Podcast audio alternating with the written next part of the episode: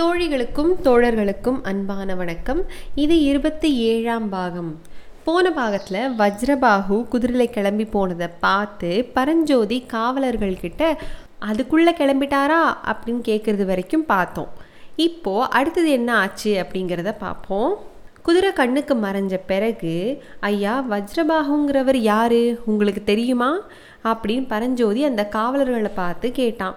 உன்னை கேட்டு தெரிஞ்சுக்கலாம்ல நினச்சோம் அப்படின்னு அதில் ஒருத்தன் சொல்லவும் அவர் யாருன்னு தெரியாமலா அவருக்கு நைட் அவ்வளோ மரியாதை கொடுத்தீங்க? அப்படின்னு பரஞ்சோதி கேட்குறான் அப்படிலாம் இல்லை காரணம் இல்லாமலாம் இல்லை. அவர்கிட்ட தான் சிங்க முத்திரை போட்ட லட்சணம் இருந்துச்சே உனக்கு தெரியாதா? அப்படின்னு அந்த காவலர் கேட்டான். சிங்க லட்சணையா? அதில் என்ன அப்படி ஒரு விசேஷம்? அப்படின்னு பரஞ்சோதி கேட்க ரொம்ப முக்கியமாக ராஜாங்க காரியமாக போகிறவங்க சிங்கலட்சணையை வச்சுருப்பாங்க அப்படின்னு அவங்க பதில் சொன்னாங்க. இப்போ அந்த காவலர்களும் விடுதி தலைவரும் சேர்ந்து அவங்களுக்குள்ள ஒரு கான்வர்சேஷன் நடக்குது.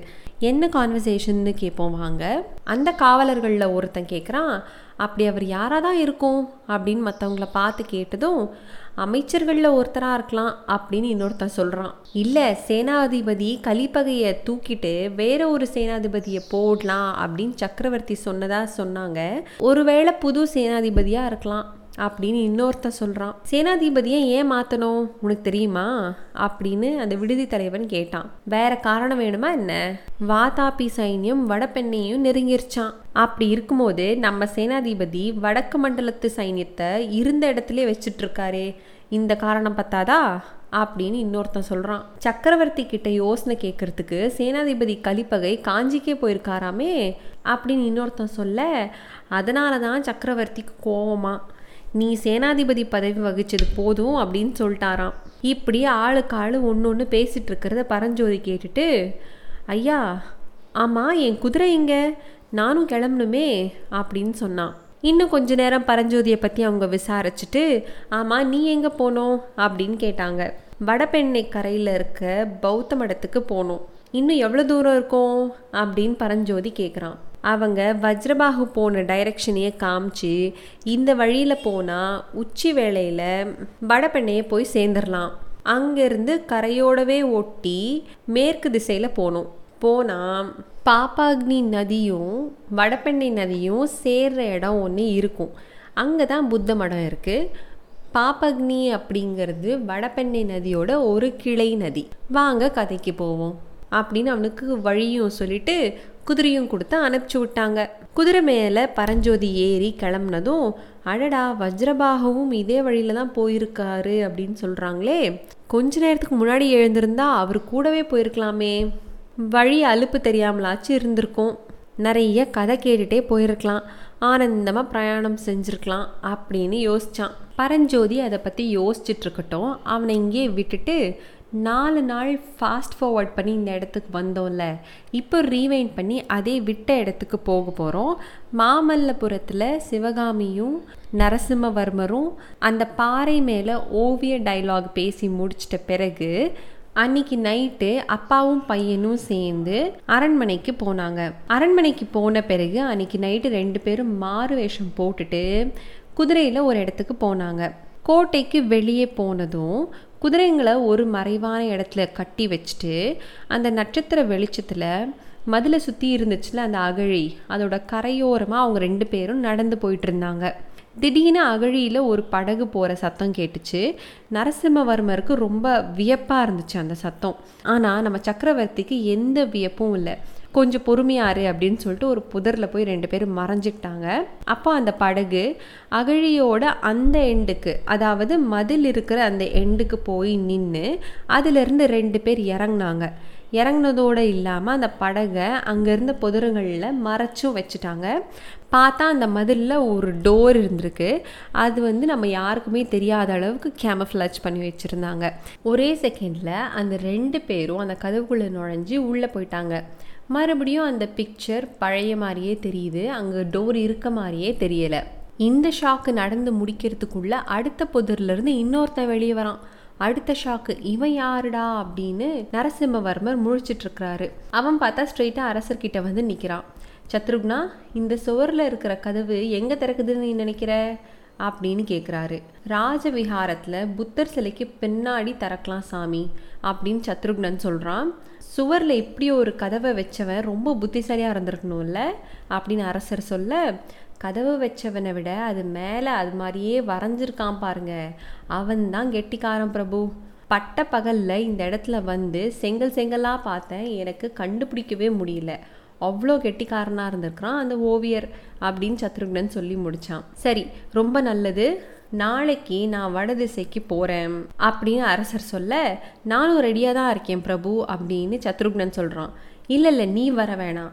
நான் அடுத்த கட்டளை கொடுக்குற வரைக்கும் நீ இந்த நாகநந்தியை தொடரணும் அப்படின்னு சொன்னதும் தான் நமக்கே லைட்டாக பல்பு பளிச்சுன்னு எரியுது. அட ஆமால அந்த புத்த பிக்ஷுவோட பேர் நாகநந்தி. அவன் தான் இந்த வழியாக உள்ளே போயிருக்கான். கூட இருக்கிறவன் இன்னொருத்தன் யாருன்னு தெரியல. பார்ப்போம் பொறுத்துருங்க. நீ என்னோட வர வேணாம் அப்படின்னு சக்கரவர்த்தி சொன்ன பிறகு இந்த நாகநந்தியை தொடரணும் அப்படின்னு சொன்னார்ல. உடனே சத்ருக்னன் சொல்கிறான் தொண்டை நாட்டை விட்டு ஒருவேளை அவர் போயிட்டா? அப்படின்னு சொன்னதுக்கு அப்பையும் தொடரணும் அப்படின்னாரு. சோழ நாடு பாண்டிய நாடு எங்கே போனாலும்? அப்படின்னு கேட்டதும் எங்கே போனாலும் நீ பின்னாடியே போகணும் சரியா? அது மட்டும் இல்லாமல் அந்த புத்த பிக்ஷு ஏதாச்சும் ஓலை யாருக்காச்சும் அனுப்புனா அப்படின்னு சக்கரவர்த்தி இழுக்க என்ன செய்யணும்னு எனக்கு தெரியும் சாமி அப்படின்னு சத்ருக்னன் சொல்கிறான் ஆனால் அந்த செங்காட்டங்குடி வாலிபன் கிட்ட இந்த புத்த பிக்ஷு ஒரு ஓலை கொடுத்து அனுப்பிச்சாரே அப்படின்னு சத்ருக்னன் இழுக்க அதை நான் பார்த்துக்கிறேன். என்ன ஆனாலும் இந்த நாகநந்தியை மட்டும் நம்ம தவற விட்டுறக்கூடாது. என்ன செய்தியாக இருந்தாலும் அது நீ என்கிட்ட சொல்லு அப்படின்னு சொல்லிட்டு அரசர் கட்டளையை முடிக்கிறாரு. சரிங்க அப்படின்னு சொல்லிட்டு அவனும் கிளம்பிடுறான்.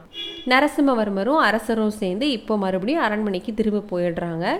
ஏன்பா ராஜவிகாரத்தை உடனே மூடி கோட்டையில் இருக்கிற அந்த சுவரத்தையும் அடைச்சிட்டா என்ன? அப்படின்னு மாமல்லர் ஒரு மொக்க ஐடியா கொடுக்க அதெல்லாம் செய்யவே கூடாது இப்போ. இப்போதைக்கு பகைவர்களுக்கு நம்ம அவங்கள நெருங்கிட்டோங்கிறது தெரியவே கூடாது. இந்த ரகசிய கதவு அப்படியே இருக்கட்டும். அவங்க என்ன செய்கிறாங்கன்றத நம்ம பார்க்கறதுக்கு நம்மளுக்கு யூஸ்ஃபுல்லாக இருக்கும். அப்படின்னு சக்கரவர்த்தி புத்திசாலித்தனமாக பேசுகிறாரு இதெல்லாம் நடந்து முடிஞ்சிருச்சு அன்றைக்கி நைட்டு அதுக்கப்புறம் வடதிசைக்கு சக்கரவர்த்தியும் போயிட்டார்.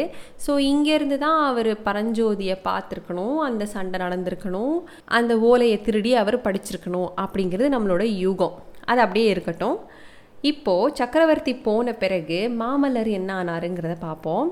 அரண்மனைக்குள்ளேயே அடைஞ்சி இருக்கிறது அவருக்கு ஒரு வகையில் ரொம்ப கஷ்டமாகவே இருந்துச்சு. ஆனாலும் அப்பாவோட முன்னாடி நாள் நடந்த அந்த கான்வர்சேஷன் அவர் வந்து முன்னாடி ப்ரிடிக்ட் பண்ணி வச்ச விஷயங்கள்லாம் நினைக்கும் போது அவரோட புத்திசாலித்தனத்தை நினச்சி அவனுக்கு ரொம்ப வியப்பாக இருந்துச்சு. இப்படிப்பட்ட ஒரு மனுஷன் நம்மளை வந்து அரண்மனையை விட்டு நீ போகவே கூடாது அப்படின்னு சொல்லும் போது கண்டிப்பாக நம்ம அதுக்கு மரியாதை கொடுக்கணும் அப்படின்னு சொல்லிட்டு அரண்மனைக்குள்ளேயே இருக்கலாம் அப்படின்னு தான் முடிவு பண்ணியிருக்காரு. ஆனாலும் சரி நம்ம திருக்கழுக்குன்றத்தில் பல்லவ சைன்யங்கள்லாம் திரட்டி வச்சுருக்காங்களே அதையாச்சும் போய் பார்க்கலாம் அப்படின்னு அப்பா கிட்ட கேட்டிருக்கணும். நம்ம மிஸ் பண்ணிட்டோம். அது மட்டும் இல்லை அட்லீஸ்ட் மாமல்லபுரத்துலையாச்சும் போய் சிற்ப பணிகள்லாம் எப்படி நடக்குதுன்னு நான் பார்த்துட்டு வரேன்னாச்சும் சொல்லியிருக்கணும். அப்படியே நம்ம சிவகாமியும் பார்த்துருக்கலாம் அப்படின்னு இவனுக்கு என்னென்னமோ எண்ணங்கள்லாம் தோணுது. சிவகாமி அப்படின்னு சொன்னதும் அவருக்கு இன்னொரு விஷயமும் ஞாபகம் வந்துச்சு. அந்த கற்பாறையில் தாமரை குளத்துக்கும் மானுக்கும் நடுவில் ஒரு வேல் வரைஞ்சிருந்தார்ல அதை அவள் பார்த்துருப்பாளோ பார்த்துருக்க மாட்டாளோ தெரில. பார்த்துருந்தாலும் அவளுக்கு பொருள் புரிஞ்சிருக்குமான்னு தெரில. அப்பாவுக்கு நம்ம ப்ராமிஸ் பண்ணதும் அவளுக்கு தெரியாது. அதனால நம்மளை பார்க்க வரலன்னு அவள் கொஞ்சம் கோவமாக தான் இருப்பாள் ஆனால் அவன் ஏன் இங்கே வரக்கூடாது? சரி அவளும் எப்படி தான் வருவா?